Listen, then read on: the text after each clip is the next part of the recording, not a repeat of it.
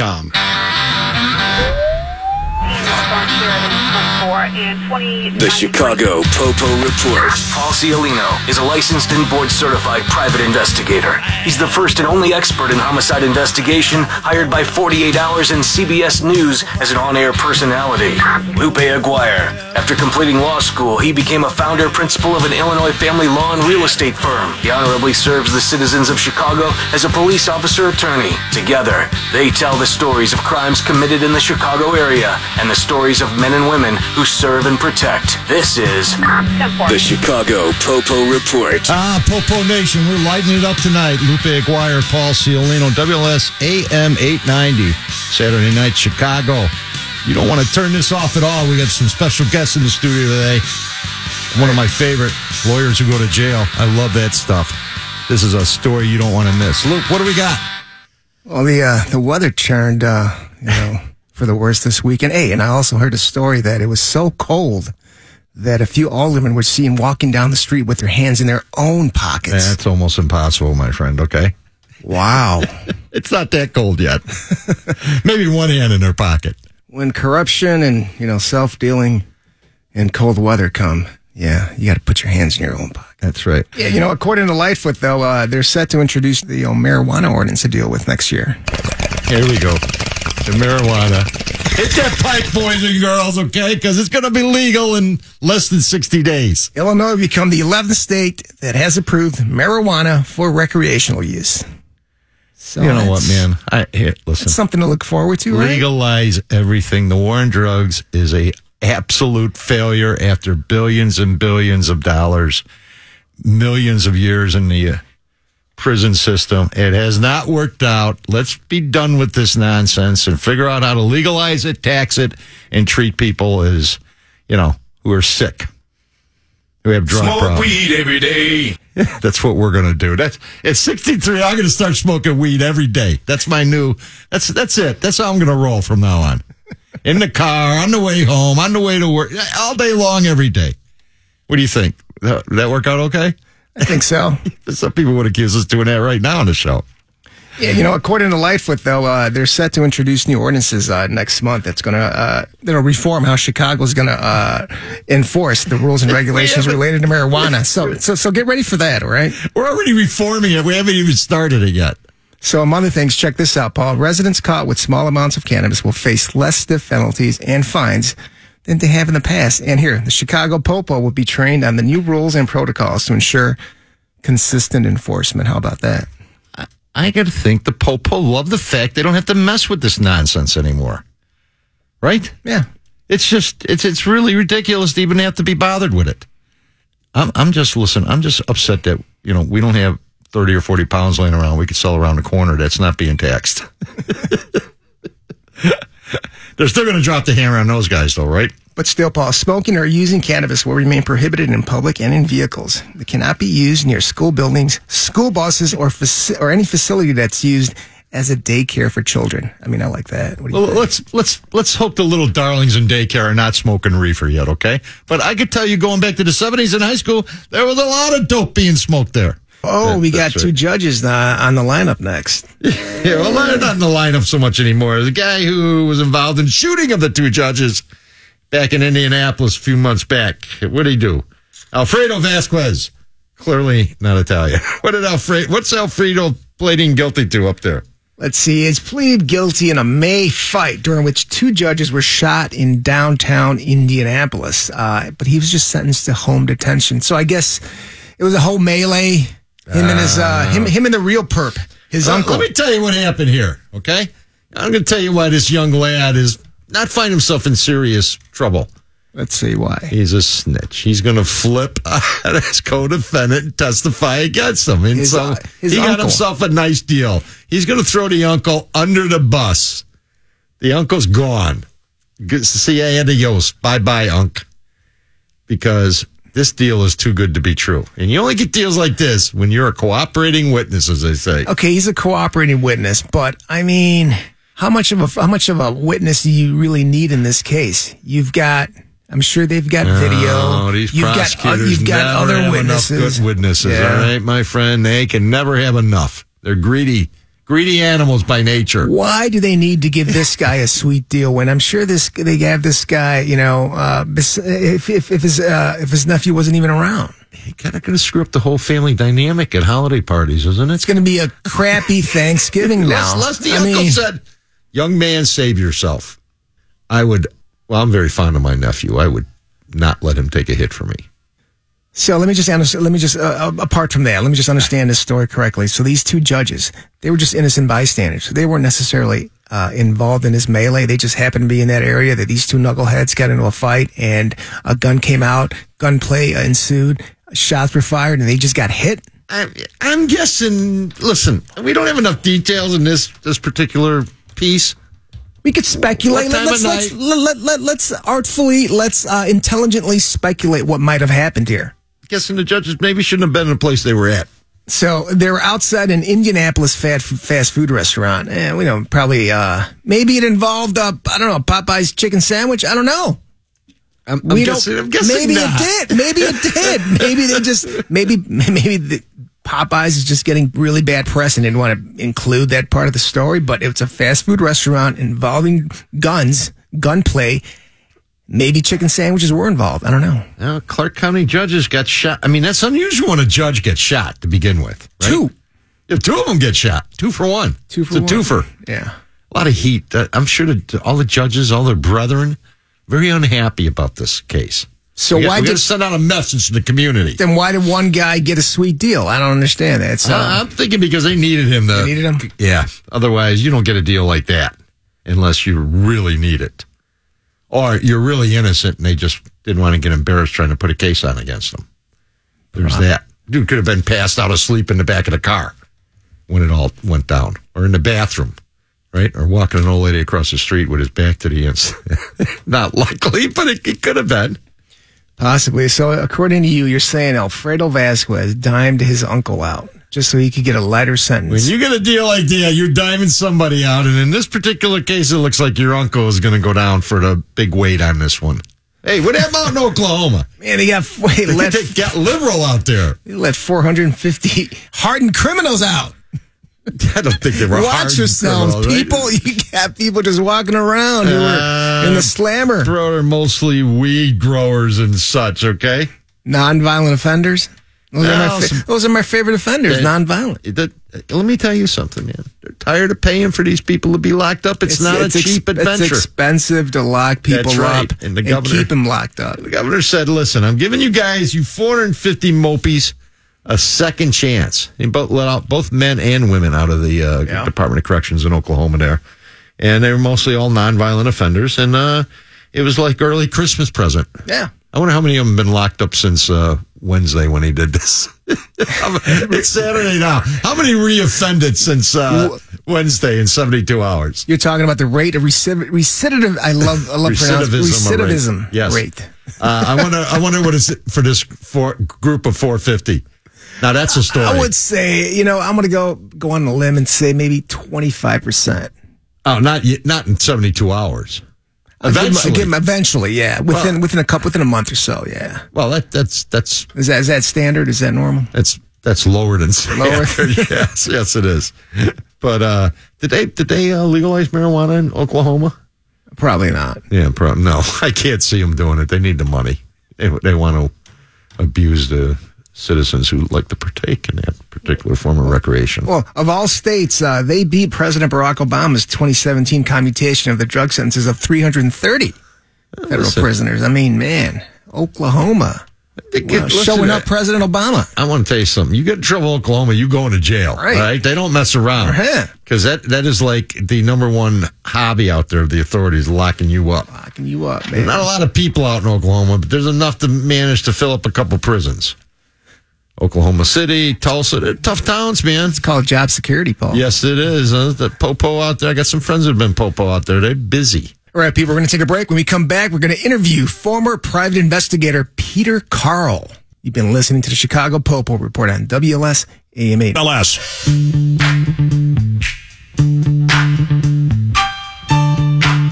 Uh, welcome back, Chicago. WLS AM 890. Lupe Aguirre, Paul Ciolino, Chicago Popo Report. And folks, our first guest ever almost a year. We don't do guests, but we we were blessed to get this guy. We had to find the right guest, Paul. We did have to That's find it. the right That's guest, it. We had and to uh, find the right guest and- at the right time. Let me read this guy's bio, okay, and then I'll talk a little about him. Peter Karl is a retired award-winning television investigative reporter who has been inducted in the prestigious Cir- Silver Circle of National Television Society of Arts and Sciences for his work that spanned over 40 years. Karl is a recipient of 11 Chicago Regional Emmy Awards, the esteemed George Foster Peabody Award, two DuPont Columbia Awards, the Robert F. Kennedy Award for Journalism Excellent. Karl has been the recipient of numerous death threats during his career, as reported on police police scandals, corrupt politicians, mafia kingpins, drug dealers, and some of Chicago's most ruthless street gangs, to name a few. That's what a good reporter does. I've known Peter Karl for well over 30 years. He is like one of my personal heroes. Peter sounds like a badass. So Peter is a badass man, and he was an invest. He was the first investigative reporter in this city, and perhaps the greatest to this date. He was magnificent, and he pissed everybody off every day, which is what a good journalist does. Peter, welcome back home to Chicago. Thank you for coming down. Well, thanks for having me. It's a pleasure to be on the Popo Report. That's and right, being brother. your first guest. Well, you're here to talk about a book you just wrote, which is magnificent. I loved it. Uh, it, it was a page turner, and it's a true story. Well, it's a novel based on a true story that, um, you know, uh, a lot of journalism background that went into it, but uh, it was a 5,000 pages of research and a four and a half year project to write and organize and put together, uh, loosely based on the Laura Roscetti murder that happened in 1986. And by the way, which effects are still being felt in the city of Chicago today. Rush Presbyterian St. Luke Hospital, now Rush Medical. Uh, they continue for the last 33 years to have a day honoring her uh, at the university to remind people uh, what had happened on that grisly night of a blood moon. It was particularly a brutal homicide, wasn't Uh, it? they, Paul, Lupe, it's probably the police department over the last three generations probably call this the single most heinous murder in the history of Chicago. Single most. When you talk about one person, what happened to this poor girl is just absolutely horrendous. And it was investigated twice. Uh, without giving away too much of the book, uh, the police conducted an investigation that took 115 days. They arrested four gangbangers at the time. Uh, and the trials of all three took less than a total of eight hours. I mean, in terms of the jury, jury deliberation, mm-hmm. less than eight hours in three separate trials. One of the gangbangers turned on the guys and they went to jail. And after spending 16 years in jail, DNA evidence, and you know, we Sure. worked a lot of cases, Paul. We've done a lot of things and we agree and disagree on a bunch of things, but that's what makes the world go round. That what, you know, all these things that happen and DNA came up and it didn't match the four and they got out. Right. And they And got a lot of money, too, right? Uh, well, two of them got eight million, and uh, uh, one of the guys who got, I think, about eight hundred thousand, a million, and another one got one point one point five. But he wanted to get it over with quickly. Anyway, so now the police start a second investigation, which takes just as long, but they find the DNA guys. Now, I've interviewed the two guys who are in jail with the DNA, and they make no bones about the fact that they kidnapped her behind her house. They took her up to the spot and they raped her. They admit to it, Yeah, we didn't kill her, though, right? and we didn't kill her. Yeah, okay. You know, and that's part of what the whole book is about is, you know, did they did they kill her? I mean, I draw conclusions or I don't draw conclusions. I lay out all the facts and a bunch of different things that were were brought to the attention of a lot of people but never brought to the public Right. in the book.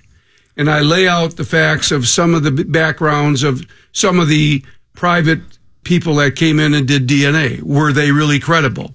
I bring out a, a lot of things that were never brought out before about uh, one of the police uh, uh, people wh- who did lab analysis and work, and she was highly criticized, and but investigated by the FBI and totally cleared. And then, of course, then the two guys are convicted. They're in jail, and I interview them in jail, and uh, that's what the book is all about. And it is really a fascinating story to see police work and to see, uh, and I weave in part of a life of a journalist. And in my opinion, in that I think that every cop who investigates a murder should read this book. I don't care where you are because it goes through all the things that go into it and some things that people never ever, um, you know, could even conceive.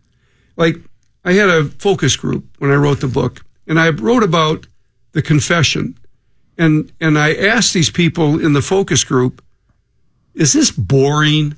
I mean, it starts and it's a blah, blah, blah, blah, blah. And every single one to the person has never heard anything that came out of anything like that. And they're fascinated. by. Well, let, let me interrupt. We're talking to Peter Karl, famous author, dean of the investigative journalists of Chicago, one of my favorite people of all time. Uh, you wrote a book, man. It's lengthy. It's a long book. it is a long book. and it's detailed. And and what I love about this book is nobody writes like this. Nobody reports like this anymore. This this is an incredible work, although it's fictionalized. with Little quote marks around that.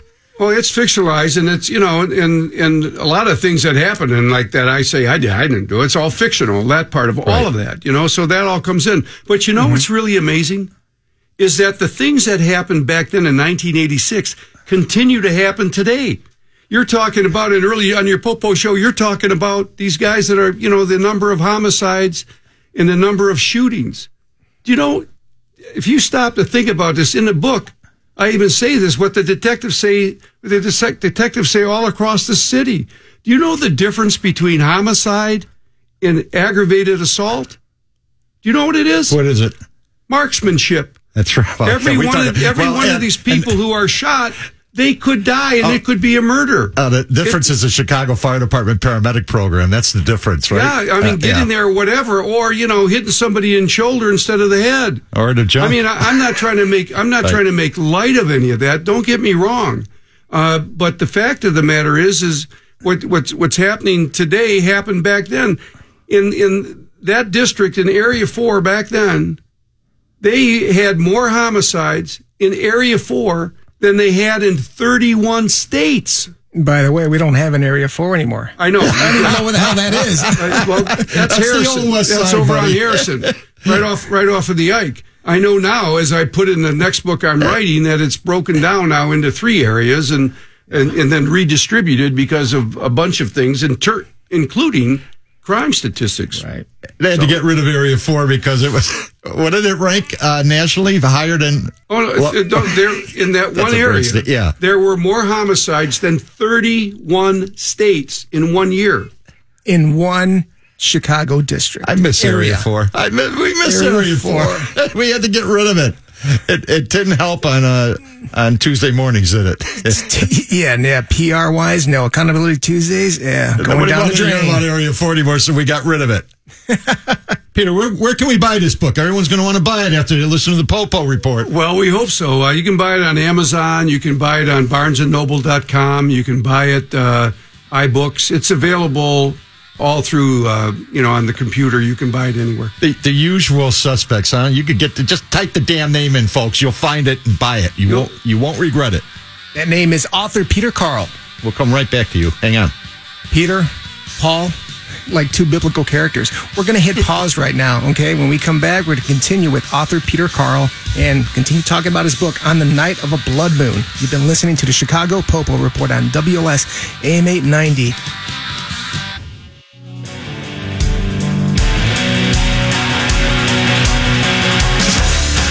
Uh, welcome back, Chicago peeps. Chicago Popo Report. Lupe Aguirre, Paul Ciolino, WLS AM 890. Folks, you can't listen live on Saturday night from 10 to 12. Go to WLSAM.com. You can listen to it anytime you want. And tonight, we got our first guest, Peter Karl. We like this guest stuff because we don't have to work so hard. We just let Peter talk because he's a journalist. He loves the sound of his voice. I don't know about that. I do. It's good seeing you again. It's been a long time. We did a lot of things. You know, they're they don't do what we used to do in, No. news no, anymore. No, they don't. I mean, I I don't know the last time I've seen a report anywhere that they've allowed reporters to work six, seven, eight a year on stories. We did that all the time. I mean, we did other things in between, but we had things that we had going on for a year. La- ladies and gentlemen, I cannot tell you how, what a talented, smart journalist looks and acts like, but Peter Karl's picture should be next to one in the dictionary because he was the guy. He was the man in this town. And let me tell you, everybody, Peter Karl showed up with a microphone. It was your worst day, perhaps. Popo hated him. Gangsters hated him. The politicians hated him because Peter actually did the job the way it's supposed to be doing. Well, I mean, here the uh, the game has changed even over the last five years. You got social media. You have twenty four hour news cycles. Yeah. I mean, you can't. I don't know how how many journalists stick on a stay on a story for longer than a couple days, let alone six months or a year, Or a couple Like- hours, right? or a couple Uh, hours. Yeah. I mean, and you know, the internet, uh, Google changes everything. Where when I used to teach at Columbia College, you, you, I mean, you had to go to the library, you had to go look stuff up, you had to, you had to do things. that Now you just Google something and, and, you know, and it, but the problem is it may not be right. Everything you hear on the, or read on the internet is not 100%. You know, and those are, and those are the kinds of things that get journalists in trouble. I mean, you have these ethical standards too that you got to double check uh, your facts. I mean, we did that and we always had, after doing a long investigation, we always went up to the target and we said, here's, I mean, I did. I said, here's what I'm going to report. Tell me I'm wrong. They and if they could prove to me that I'm wrong, the story would, I'd tell you one story that we did on a, one, a politician who, who, uh, said he was going to stop everybody from collecting money for illegitimate children and so forth. They're getting all kinds of money. And, uh, we found out that this guy who was in law enforcement, uh, had a illegitimate child and was collecting money.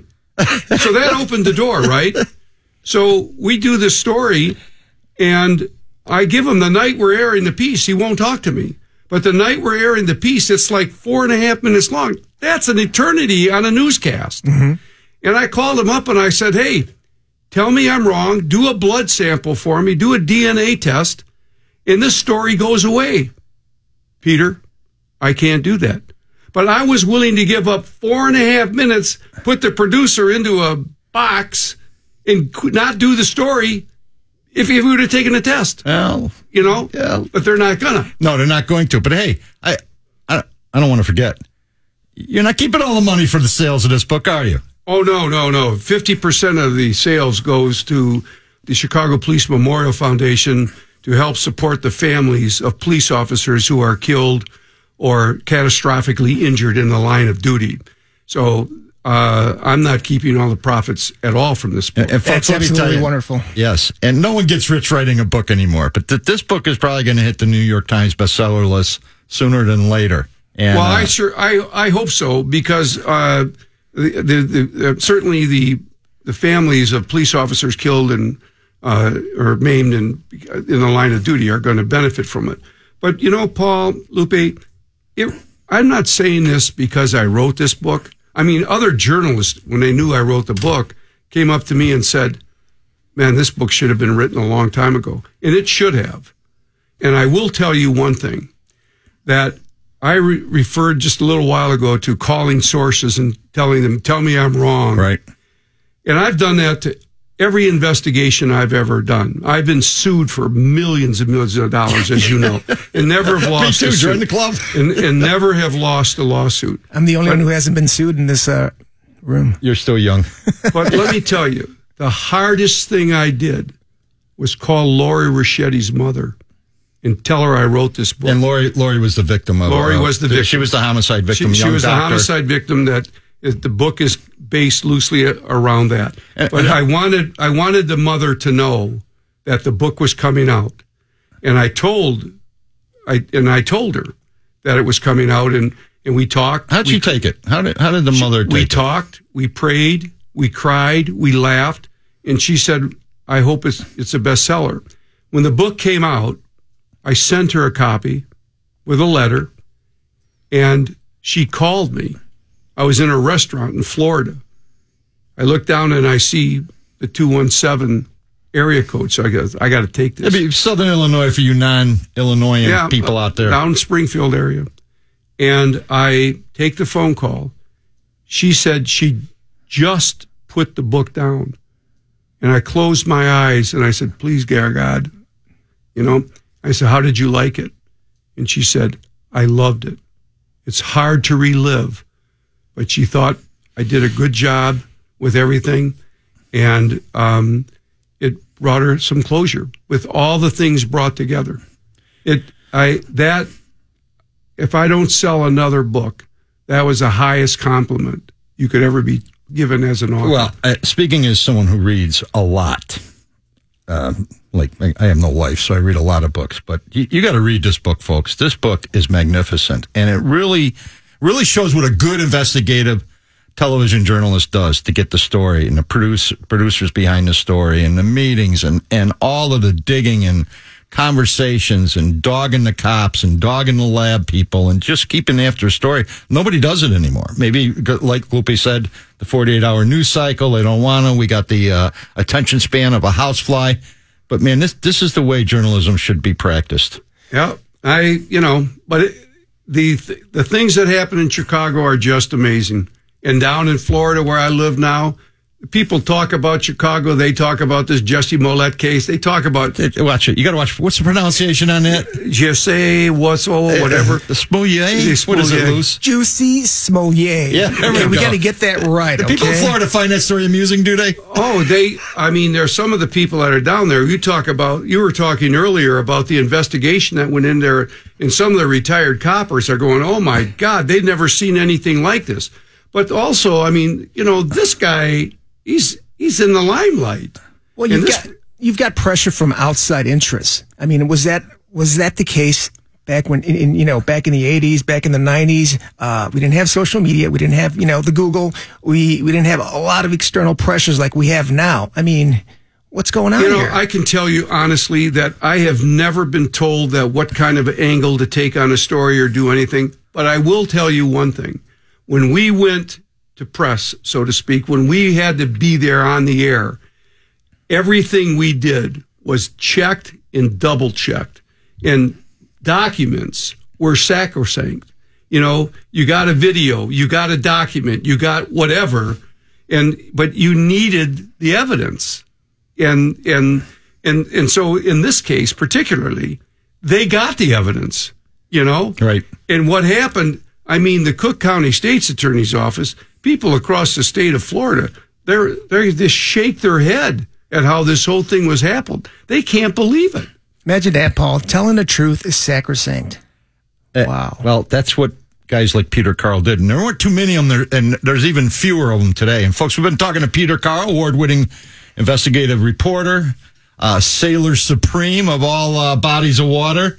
And and just one of the finest human beings ever to grace the earth, Peter. We're so happy to have had you as our first guest, well, and uh, might be our last after uh, after your sound bites went on.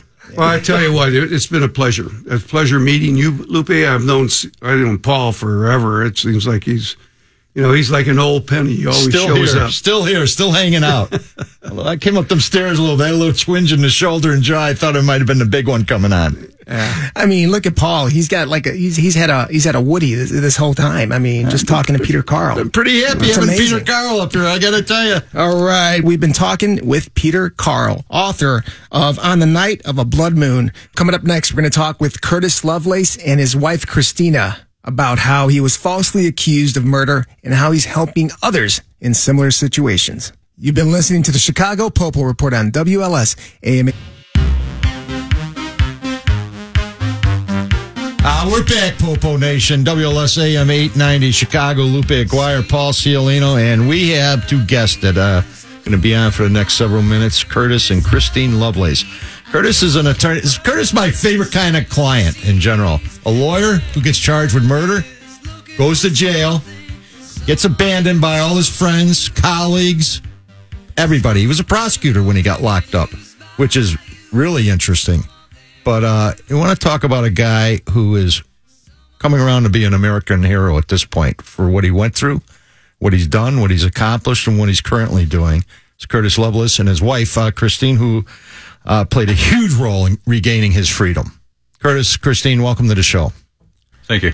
Why don't you tell us what happened to you, Curtis? Well, how, you're a prosecutor in Southern Illinois. You're a former captain of the University of Illinois football team. You're hot stuff, brother. And all of a sudden, you found yourself on the wrong side of your boss down there, didn't you? Well, we were we were just living life. Uh, Christine and I uh, had recently um, just got married. Uh, we were building a life in, in Quincy, Illinois. We were both uh, familiar with the area, and uh, Christine had just recently moved to Quincy. I had lived in Quincy for a long time, been a prosecutor, school board president, very active in the community, and on August 27th of 2014, I walked out of my law office um, to meet Christine for lunch, and I saw a, a, police officer. I recognized him. He was wearing a coat and a tie, and uh, I went to shake his hand. I, you know, again, I recognized him, didn't know his name, um, and he was standing by my car, and he said, uh, uh, he said, "Put your hands on your vehicle." He searched me. Uh, he said, "Put your hands uh, behind your back." He cuffed me, and he told me that I was being arrested for murder. hey, what a nice lunch conversation that could have been, right? What did you think when he said, "Put your hands on the car"? I, I, didn't know what to think. Uh, he, he he said uh, he said you're being arrested for murdering your wife, and and my immediate thought was, you know, what, where, where's Christine? I mean, I, I, just left her this morning at her at her, at her bakery, at her pie shop. You know, what's not, going? Not that wife, Kurt. Yeah, what, this is what, a different what, wife. what's going on? And and uh, and I, what he told me was I was being arrested for my uh, late wife who right. had, had, passed away uh, over eight years um, prior. This is this is where these stories always go bizarro, brother. Right? Right. Eight, eight years prior, your, your wife dies, and and tell everybody what happened to her. In, in February 2006, um, uh, my, uh, my my wife wasn't feeling well, and I stayed home uh, on on on the morning. It was a Tuesday morning, and uh, she got up. Um, we spent some time together with the kids, getting them ready. Um, I took my my children to school, came back home. She was in bed. I found her, and and and she had died uh, while I was gone. Natural and, causes, right? Nat- natural causes, uh, and uh, um, you know, nine one one was called. Uh, emergency personnel came in. Um, uh, there was an investigation. Um, there was a funeral, uh, and and and we all. Um, mourned her loss and and moved on uh, with our lives, right. uh, re- remembering her, and uh, and and that's where we were in in August of 2014. And the guy who arrested you, he was a patrolman at the time, wasn't he? He what I what I would learn again. Yeah. I, I did not know him. Um, I, I, think I had probably worked with him as, as an assistant state's attorney. Uh, probably you know had him as a witness. Right. Um, didn't know him well. Uh, but what I had learned later on that, that he was a canine officer in um, 2013, and uh, and then he was moved to the elder service officer. Right. And at the same time, in December of 2013, he took a week long course in homicide investigations. And he became an expert after that. And, right. and so he he became a, a homicide detective at the same time he was being an elder officer and uh, and my case was his first investigation.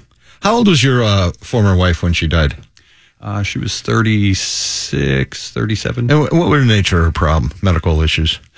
Well, Corey had uh, was an excessive drinker, right? And uh, and she also suffered from an eating disorder, right?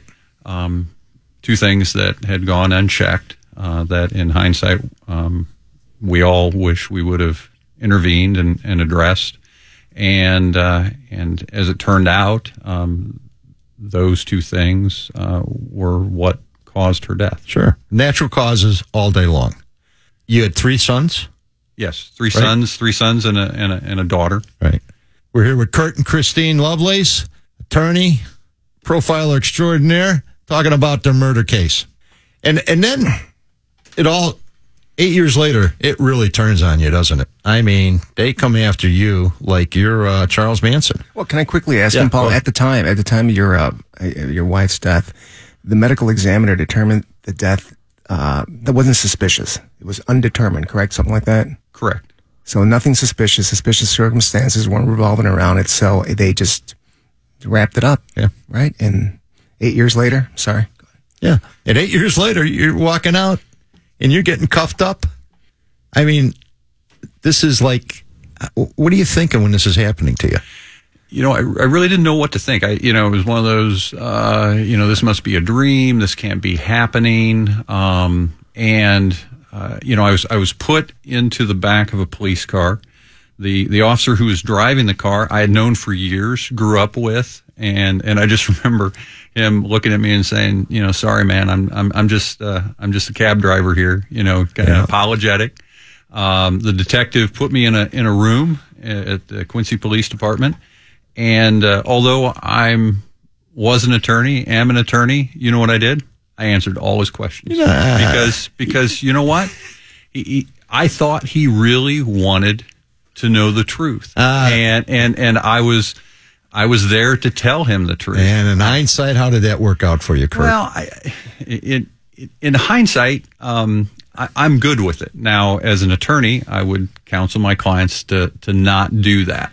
Uh, and and we we ended that uh, that interview, and, and I testified in my second trial, and, and, and there weren't any any problems. did with, not testify in your first trial, though, I did. right? I did not testify in my first trial, and and, and during the interview, it, it was interesting. At the end of the interview, um, he, he asked me, uh, you know, will you take a polygraph?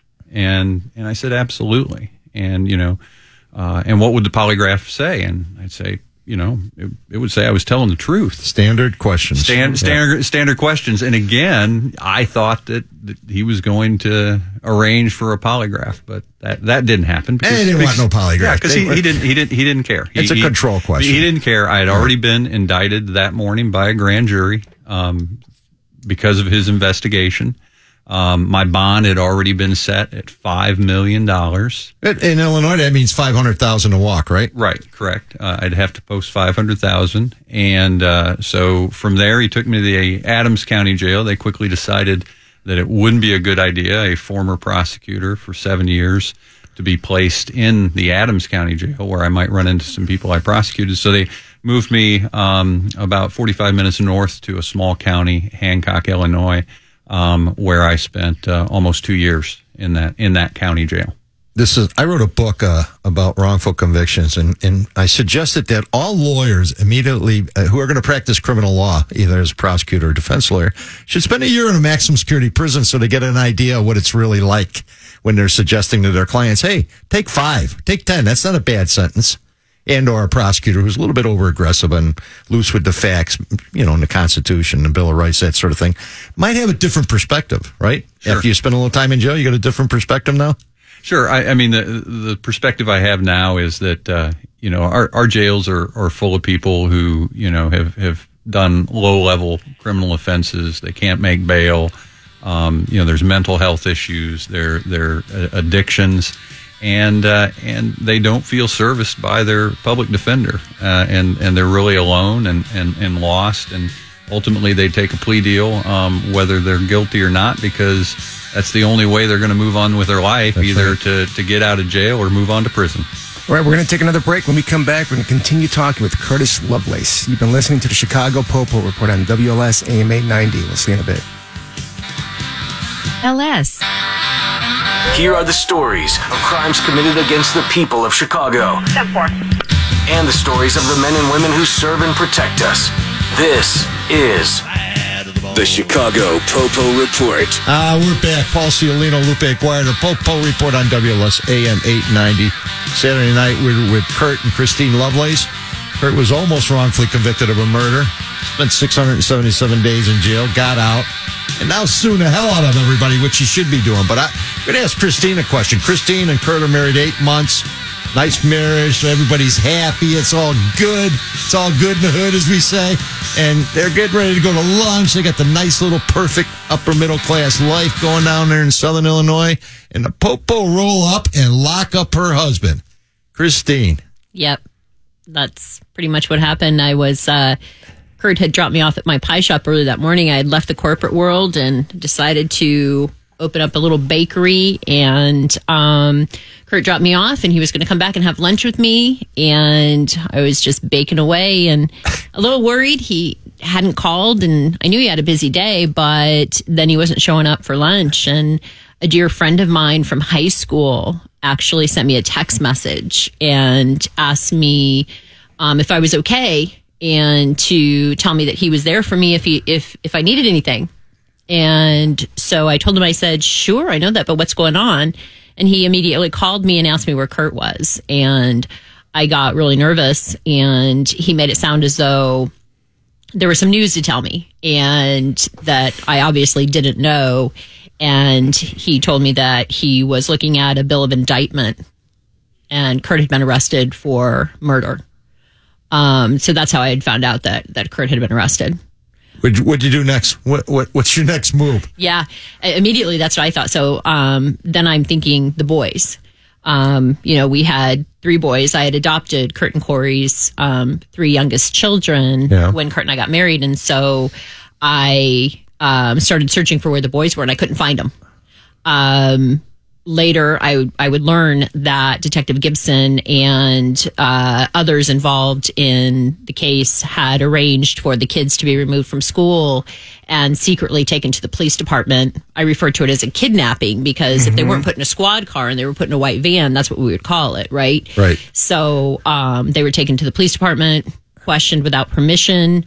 Um, I had like I said, find them and went to the police department. And uh, Gibson had told the boys in front of me and, and some other folks that were in this room that uh, their father had been arrested for first degree murder for murdering their mom that's when they learned why it was that they had been questioned. And uh, so I sent the kids uh, home with Kurt's parents, sat with Gibson for a few minutes, and he told me that this would go quick, that these types of things happen quickly. Uh, Kurt's bond was set at $5 million. We would get a public defender. Uh, Kurt would take a plea deal and we'd move on. It wouldn't take that much time. Ah, No easy- big deal. Easy Yeah. peasy, right? Right? Yeah. Right.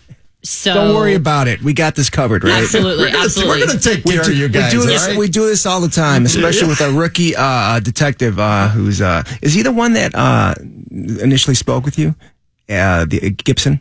Yeah, he was he was the officer. He, He was the arresting officer. He's He was the one that- arresting officer. They, he did not interview me. Uh, I was not aware of the investigation at all. So my first, um, the information, the first information I ever received that there was an investigation was when after he had already testified in front of the grand jury, there was an indictment and arrest warrant, and I had been arrested. So you were his big first case, uh, rookie detective. Was he anti Big Ten? Was he? Uh, did he have something against uh, the Illini? Was he a big Missouri fan? Was he? Why did he have such a bit hard on for you and for this case?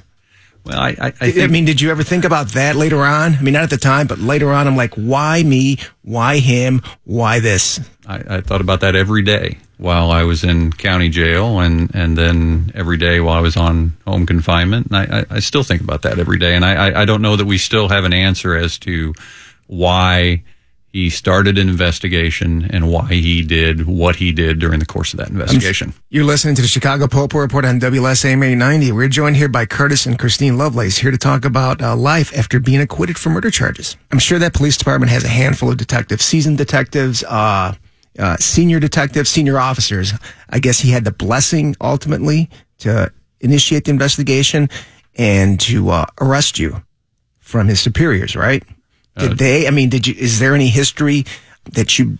I don't know. It's kind of like thought of. Why, why did they approve this?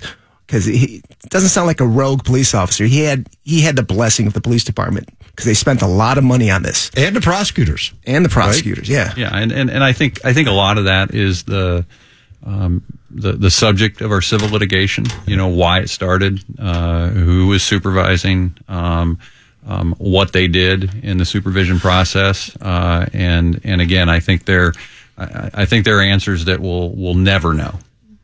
Well, we do know a lot of things. We know that they created a case where there was no case. We know they sh- experts shopped and spent tens of thousands of dollars on trying to find an expert that would give them the answers they wanted, right?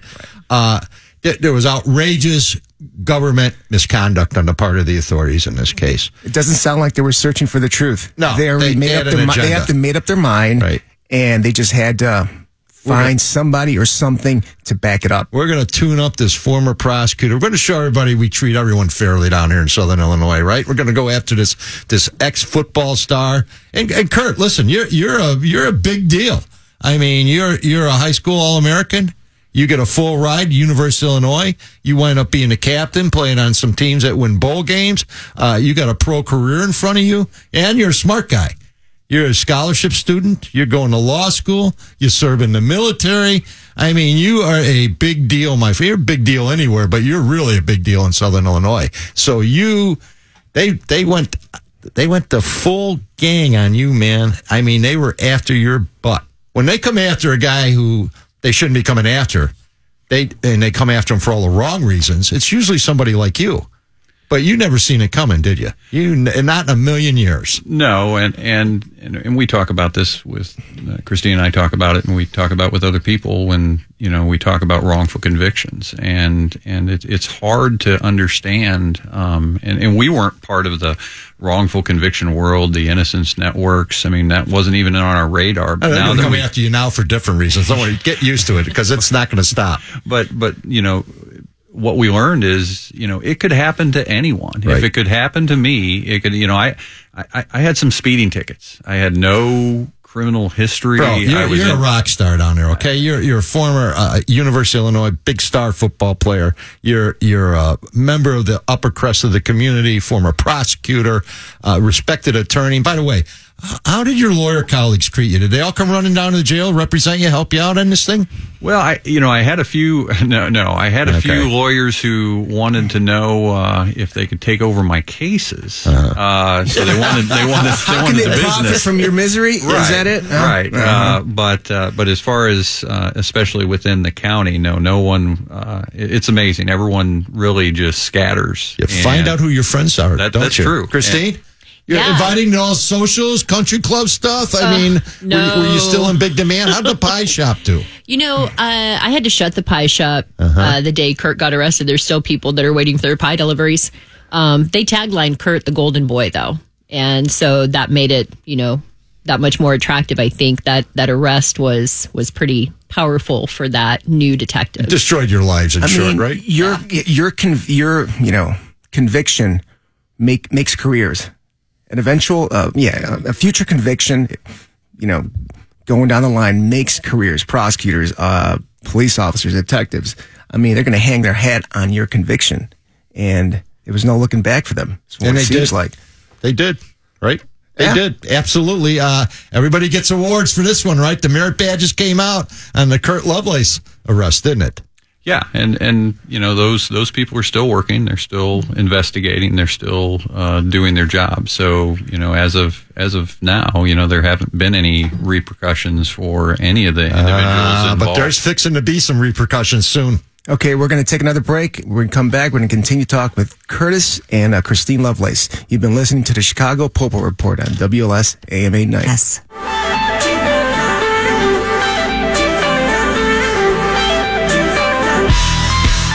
Welcome back, Popo Nation. Paul Ciolino, Lupe Aguirre, Chicago Popo Report on WLS AM 890 Chicago Saturday night. With us is Curtis and Christine Lovelace. Curtis was an almost wrongfully convicted guy in murder.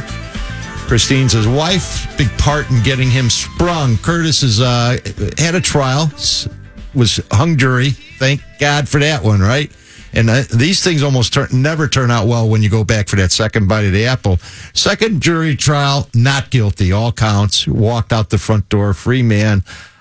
What was their evidence?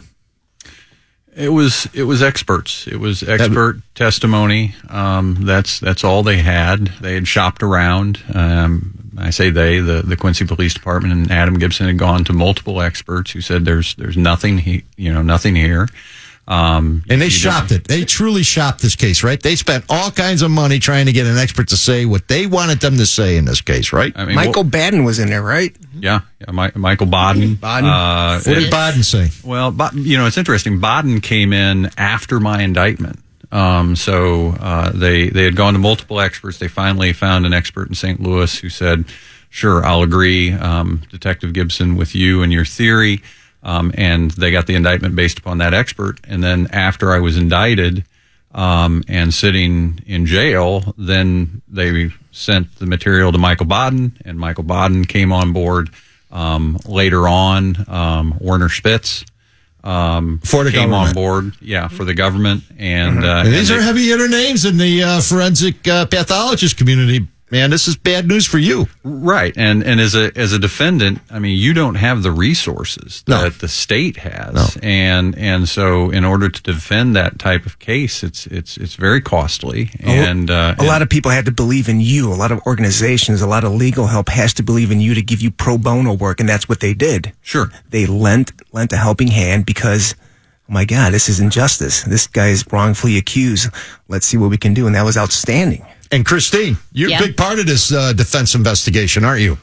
Well, uh, you know, I got home that night of, of Kurt's arrest and trying to figure out what we do. And so I started researching um, everything I could about what's going on, what in the heck's happening. And, you know, like Kurt, I thought this is going to fix itself. Yeah. It didn't fix itself. No, it doesn't fix- it don't never fixes itself, right, does it? They weren't going to open up the door and let him come home and say, whoops, daisies, we made a mistake. Yeah. And so I just started looking for attorneys. I started learning everything I possibly could about wrongful conviction. You've talked about Jamie Snow. I learned about Jamie Snow two days after Kurt's arrest, um, you know, and, and what that looks like and how they go about this kind of thing. You know, I, I later learned about Baden and who he actually was more than a guy that's on HBO doing an autopsy show it, it was an education and you know that's what got me where i am today i'd, I'd rather be in my pie shop rolling out pies you Ah, know that's not the case anymore, though, is it, Christina? You're you're, is- you're just all up in the muck with the I- rest of us now. yeah i'm outside of a pollyanna world now and and it's uh but it's okay it's okay we're we're helping people and and shining a light on on what goes wrong We're here with Kurt and Christine Lovelace. Kurt's formally charged with murder, attorney, University of Illinois football player, All American. And you guys, you guys got a couple kids that are rock star. One kid's a, a Army Ranger Mm-hmm. down there at Hunter Air Base. Another kid's at Fourth Infantry Division in Colorado. Yep. Kurt, you're a former military. Per- uh, listen, this is not your typical uh, meth tweaking family, is it? That finds himself in this jam. Well, and, and I'm really proud of, of, of my family and, and Christine because again, uh, the, the weight of the world fell upon her shoulders. You know, the, the, the bo- all three boys were home. They were young. They were in high school. Um, I missed all that. Uh, Christine um, did it all and did an outstanding job, and, and, and really proud that you know even what we went through. Um, you know, our our boys are are, are dealing with that, um, but at the same time, you know, they they've been successful in their chosen fields. They're not. They're not a uh, drug-addled knuckleheads. They're actually productive, patriotic human beings doing uh, God's work out there, aren't they? Yeah, and, and that's and that's you know what Christine, you know, when when she was was the only one, you know, she wasn't going to allow them to to use our situation as an excuse to to go down any other road than than the road that we had them on um, on the day of our arrest. And you guys now know because of your work. There's always a Christine in every case like this. There's there's a wife, a sister, uh, A you know, mother, a brother, uh, right? yep, yep, Someone yep. who's in there. No matter what, I'm gonna I'm gonna fix this thing. I'm gonna do whatever I have to do. Absolutely, and that's what it takes. Yeah. It, it it takes a, a me or you know a, a, a Tammy or a Christy or a whomever If you, to if you don't say so yourself. if I don't the say pie, so the pie maker came through huge for Kurt, though, right? you know, and but that's I, I would say uh, that's that's who I am. I mean, there there was something that needed to get done, and you know, I look at myself first to say, okay, here I am, send me. You know, And, and folks, I would tell you, uh, Christine is much more than a pie maker. Christine, we just put Christine through an extensive uh, profiling, criminal profile course, and she was one of our star students. She's a rock star. She's good at this stuff. She figured out how to do it, which is often the case with people uh, in in these situations. They become quite accomplished individuals who figure out the criminal justice system and how to deal with wrongful conviction or, or even just your run of the mill murder case, right? Absolutely. Yeah. And you know, we're dealing oftentimes with police officers who aren't educated. I mean, you know, they're they're they're trained just what an in their job. understatement, right? Yeah. But but an education and being trained on a job are two different things completely. Right. Mhm. And so I think, you know, we win all day long with the upper hand when we're educated in in this field. So I think I think it's important. Well, you and know, you just through hard knocks and work, and you figured out the system. Absolutely. Yep. And now that's what you're doing full time. Yeah, yeah, we're we're working on uh, exoneration cases. We do direct appeals, post conviction work, um, some of that pro bono, uh, and uh, and criminal defense.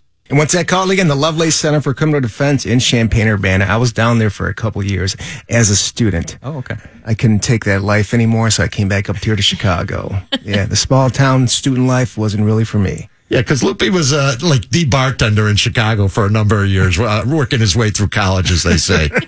no, but it was uh, it was a fun town down in Champaign Urbana uh, many years ago. Yeah. Well, Kurt and Kurt, you were the king of Champaign Urbana for a while, brother. You're the captain of the football team.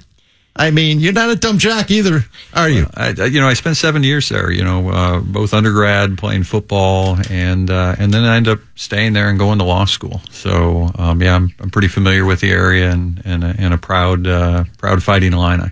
We're talking with Kurt and Christine Lovelace on WLS AM 890. Kurt, former prosecutor, was charged with murder, beat the rap. You're, you're the man, brother. And I want to thank you guys for coming out here and driving up to do this show. Uh, I'm a big believer in case. Uh, I hope you hit them for a huge, huge number. The civil trial's coming up. And this is how we deal with these people who rule, ruin people's lives silly willy, really. I'm going to lock this guy up. He's a lawyer. I'm going to put his head on my wall. I got no evidence. And we're going to make a case up, okay? Because we got all the money and resources in the world. And this is how you stop this stuff. You punish them in civil court. You hit them with a big number. And I, and I know you two. I know you're not doing it for money. This isn't about money. And it's not even about restoring your reputation because you never lost your reputation. Although some people think so, you're never going to change their mind. I could tell you, sitting here, uh, there are a certain segment of society they got away with murder. They're just smart. They're slick. No, none of which is true. That you never knew what hit you, and you, and you figured it out on the fly. And the right people showed up at the right time, mostly because you were the right kind of client to have, an innocent one. But a lot of innocent people don't have just the general brains or Christine in their life who's going to fight that fight. And you said it. You're locked up 677 days. You're not a dad. You're not a husband. You're not a provider. You're trying to get and to you're not a lawyer, and, right? and, and you're not a lawyer. There's Yeah, really nothing you can do to help yep. you at all, did it? And- Nothing. And, being an attorney was zero help, wasn't it? Absolutely. I mean, you're just you're just locked up, uh, no resources, and uh, and and very much alone. But but Christine was out there fighting the fight, and and she got great attorneys involved, and and you know she's a rock star. Jon Loevy and the Exoneration Project, and Tara Thompson, um, they're they're rock stars. Uh, you know, they defended me in my second trial, and, and now they're handling the civil case. Um, you know, we had another individual, Evan Park, um, who did a lot of work and uncovered um, what the uh, what the Quincy Police Department was trying to hide from us. Really? Uh, dug, he dug out the facts and he did it legally with freedom of information request. Fascinating part of the whole story, but we're out of time. Uh, we may have you back after the civil trial. Okay. Yes. Love to have you back and make you guys buy us lunch at Gibson's, one of our favorite restaurants, and spend a little money. But uh, the best of both of you, you have our immense respect. Uh, we, I can't tell you how much we, we, we like you guys and respect what you've done, what you've been through, and how you came out of it on the other side. Thank you. It was so great much. having you guys here. We're going to take another break. You've been listening to the Chicago Popo Report on WLS AM 890. We'll see you in a bit. LS. Popo Nation, you know over here, them banjos, what time it is. We're going down south. Not before we go to Oregon on WLS 890 AM in Chicago, Saturday night. Chicago Popo Report, Lupe Aguirre, Paul Ciolino, bringing you the great news from the southern portion of this country. We love reporting in the South. We love all things Southern, grits, biscuits, Waffle House. Lupe don't like Waffle House, but we, we did discover he loves buttered popcorn. Oh, who doesn't like buttered popcorn, Paul? Come on. Well, well, apparently this guy who steals his kid's Girl Scout cookie money, huh? What do you steal it for, Loop? Real, cl- real class act, Mr. Uh, Brian David Couture. He's got such a classy name that did an unclassy act. Oh, he uh, had to get a little rub and tug, you know? He stole eight seven hundred dollars in Girl Scout cookie proceeds from his little daughter. Ah, this is this is a champion Malacca right there. Baby, let Daddy hold on to that Girl Scout money for you, okay? I don't want you to lose it or you know spend it at the American Doll store. God forbid somebody breaks into our house and you know steals it. They get the damn they get, they get the Girl Scout money. It would be embarrassing if we didn't turn that in. But it did get turned in, didn't it, Lou? Oh yeah, Was he up in Carol Stream at the massage parlor? you'd think, right? yes, Yes. that's right. I mean, seven hundred bucks for an erotic massage. It- I, I'm going to tell you, this guy's not too bright because he paid about six hundred and forty bucks more than is necessary. Unless he was going there every day for you know two months. It doesn't say, Yeah, it doesn't say. Yeah. but but he did. He got in trouble, didn't he? He got eighteen month probation for uh, seven hundred dollar theft. Yeah, but, but but I mean, what did he try to do? I mean, he, he tried to cover it up by fabricating a story uh, to cover up that theft. He called the popo. He's like, "Yeah, you know what? Uh, somebody broke in. You know, my home was bur- burglarized, and they they took you know they took the money. They So, took the seven hundred dollars. yeah, and they're like, well, Well, they let's- didn't really. Let's check the local spas, huh? He didn't sound too convincing. Hey, but there's one one person with common sense in this family because uh, four days after Contour's March 18th arrest, his wife Emily filed for legal separation. That was why, nice. Why doesn't she just file for divorce? Why, I why don't know because some idiot told her, "Hey, just file for separation. We'll get your temporary support and stuff, and we'll get the we'll get to the divorce later." Or maybe she thought, maybe I'll forgive him in 18 months. You only file for legal separation. This, I know this much about family law. My wife will tell you more about that, but for religious purposes or uh, insurance, I don't know. or because somebody thinks it's a good idea and they go file for legal separation, right? Which is never a good idea. I'll charge you less. I'll charge you less. Yeah, yeah, we'll charge you less. Said no lawyer ever. I'll charge you less. Not in the vocabulary. Well, anyways, I'm wondering if the Girl Scouts got their money back. Did they kick the kid out of Girl Scouts? These are things I want to know. Did she get bounced for daddy stiffing them for 700 bucks? This guy's Right? just bad all around. This is not nice. But hey, uh, where are we going next? We're going back to Mississippi. Uh, We're one of down our favorite states, and this is say it's not so. Politician acting badly, no manners. What this a Republican politician in Mississippi? This is yeah. This is par for the course. Republican lawmaker, absolutely. Shocker, not Punched, at all. punched his wife in the face. Luke, why did he punch his little wife in the face? Because Big old bubble looking boy here. because apparently she didn't undress quick enough. That Doug. McLeod, 58. Uh, but look, Luke, he was drunk. He was dr- not only drunk, but very drunk, according to the Popo. Very, he was very drunk. Slurred speech. Walking slow in a zigzag pattern, although Mississippi, they pretty much walk slow all the time, right? apparently this Republican lawmaker does not like foreplay, does not like the romance involved before getting it on. You know, Yes. you don't like. Come on, you don't uh, like. yeah, but romantic, yes. For It's all about the foreplay. It's all about the woman, my friend. exactly. That's you right. know, we want our women happy. the way, yeah, the way they undress. You know, and the look in their eyes, and Well, but no, he wasn't having apparently, any of Mr. that McLeod is not into that whole foreplay thing, right? because he just snapped. And he told her, "Hey, I will kill you like a effing dog." Huh? This guy is he's real sweetheart. I bet the ladies in Mississippi just lining up for this one to become available. Don't you think? You'll think they'll ask him to kindly, uh, you know. Oh, he's handsome. Look at him. Look at himself. He's handsome. He's a politician. He's a Republican. We love him. You think he'll resign because of this? In Mississippi? No, Not, not a chance. He's not resigning anything, okay? No. He's going to be asking for some kind of award. There's no shame in his game, right? There's no shame. No shame. Yeah. We'll be reading about this again, okay? Especially in this city.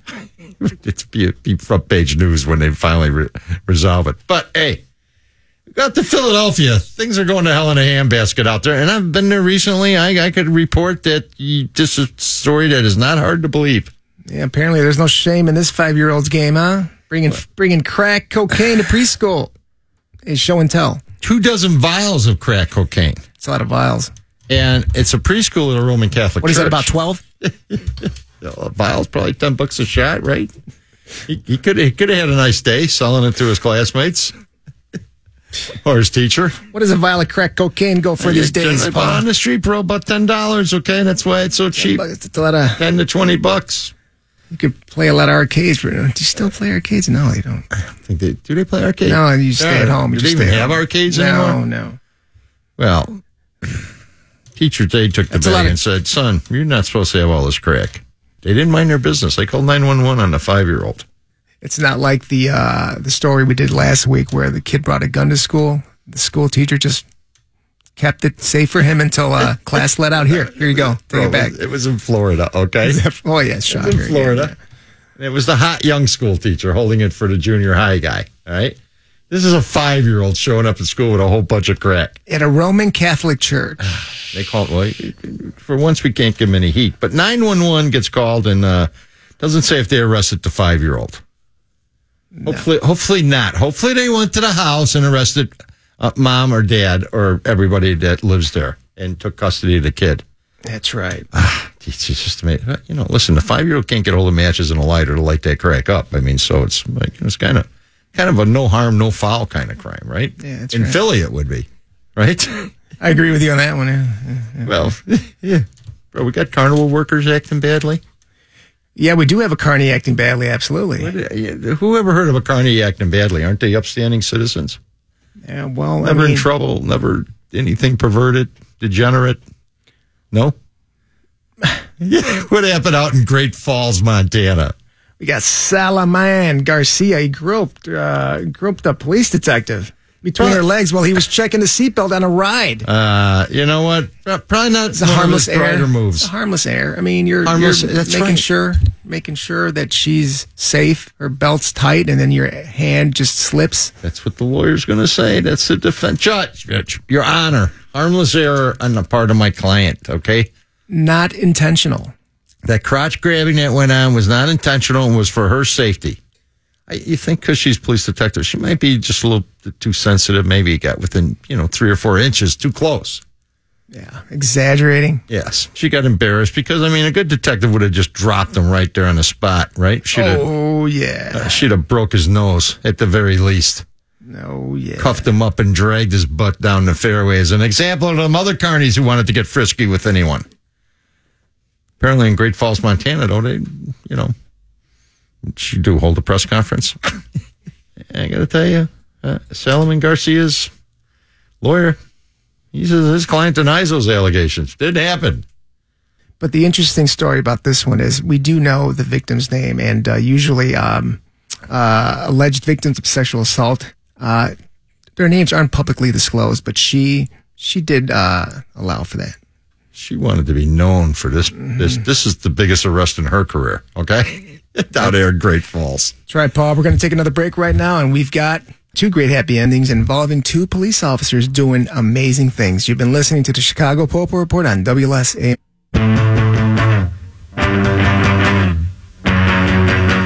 Uh, Popo Nation, just what you've been waiting for. The final, the hot ending that we do every week for you on WLSAM 890 in Chicago. We don't miss a beat. We close out with a flurry. Huh? Make you roll on them windows, get some air in that car, turn the fan on, the old ceiling fan and air conditioning because it's heating up now. This- Ending with the bang. Is that what you're trying to say? we're going to end with a bang and uh, slash and bang, it looks like, right? With a box cutter. Listen, folks, if uh, you know you're married to an elderly woman, she's around 55 or so. They're a little bit more sensitive at that age than they were at 25, right? you best be buying her a gift when that birthday rolls around, right, Loop? I, apparently, I mean, wow. I, I, a birthday dinner isn't enough anymore. You Hey. gotta, you gotta bring, you gotta bring gifts to the. Dude bought her table? a card. I mean, he's he bought her a card, and he's you know she was drinking a little vodka to celebrate the day, and I guess the card wasn't lovey dovey enough. Might have been a joke card, like you're 55 year old and I'm dumping you for a 25 year old or something like that, right? and she apparently got upset after having a few pops, and uh, this resulted in 911 getting called, right? Because he's getting stabbed. Next thing you know, he said, "I'm getting stabbed." Got So her what- card. What are you getting stabbed with? This is where it gets interesting. See, on an airplane? I mean, is this the Taliban in the house with him or what? What is she doing walking around with a box cutter? What, what is she? Uh, she, she work at Amazon? I don't, I don't understand. Apparently, she knew this cheap bastard pretty well, and she was prepared for her birthday this time. Okay, the other, you know, the last twenty or so that uh, lame gifts that were being bought, she just said at fifty-five, double nickel time. You know what? I'm not putting up with it anymore. I'm going to sharpen up the old box cutter. Well, let me show him who's who around here. Yeah. he had to call for help. He had to get him, get her off his ass with that box cutter, didn't he? Nearly killed him, destroyed his bedroom, destroyed his crib, ripped his, broke his bed, tipped over his nightstand, threw everything around. Man, she was peed off. If I had to guess, I bet she's a, you know, probably a candidate for Jenny Craig or something like that as well at 55. But I, who knows, you know, she might be in shape. I, I, I hate to judge, but she did destroy the bed when she was jumping on it. Okay.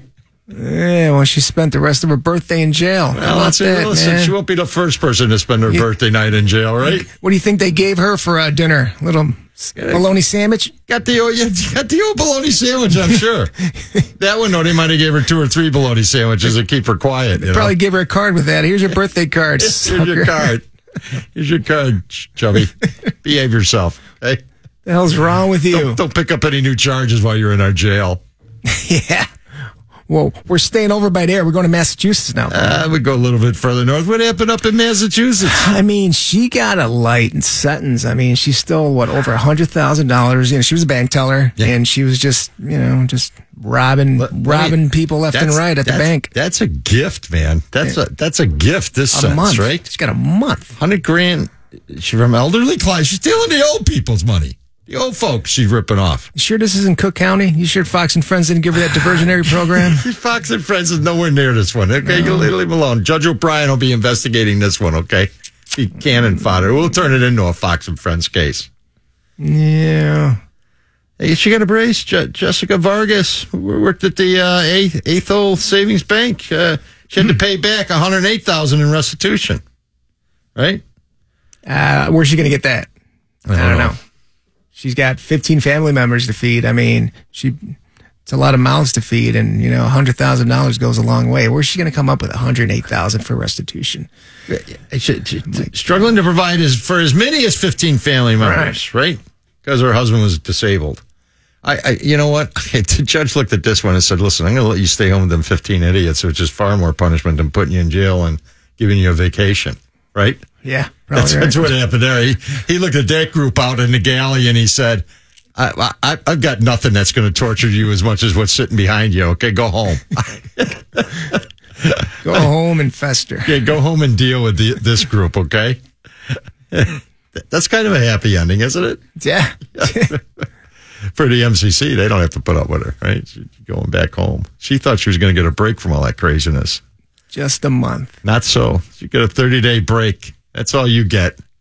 Then back to hell in the 15 dependents you have over there. Whew. Hey, bro, Guess here's what? A, here's a happy story, though. We got two happy stories. I like this one, though, right? Yeah. Tell us about it. This is a good story. I'll lead off with the first one. We got a retired uh, police officer. He gives his old partner, you know, her kidney.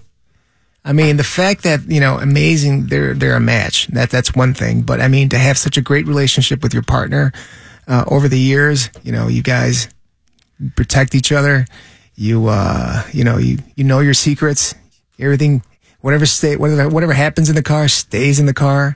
You know, it's it's a relationship that builds over years, and then you retire, and then you find out that your partner, you know, uh, needs a kidney, and Like, then you like, just like needs one really, really like right now he needs one, like right? like the kidney she has uh, only works what ten percent. Right. So yeah, in dire need of a transplant. You jump in there and and you're a match. There you go. There you go. I'm, You saved your I'm- partner again. Bro, I'm, guess, I'm guessing the Polish guy in Rogers Park would not get your kidney. yeah, yeah. I'm guessing not, but but Stanley Barsh, his kidney shot, and his old partner Megan Ambrose, she said, "You know what? I'll give you one of my kidneys." Yeah. I mean, after they're retired, after they're away from each other, right? Yeah, yeah, A nice woman, huh? yeah. A great gesture. But she ain't cutting her old man up with a box cutter at home on her birthday and drinking vodka at noon. I'm sure these two shared some good good time good times in the car and just uh, you know all around uh, great career. That's a great story. And, Yeah. our, and our own superintendent, he had, he had to have a kidney replacement. His son uh, jumped in there and gave one, That's didn't right, he? yeah. Yeah. Yeah. All right, you giving up a kidney, you got to really, A, you got to be a good dude you're giving it to and somebody you really love a lot. You got to love Right? him exactly. Yeah.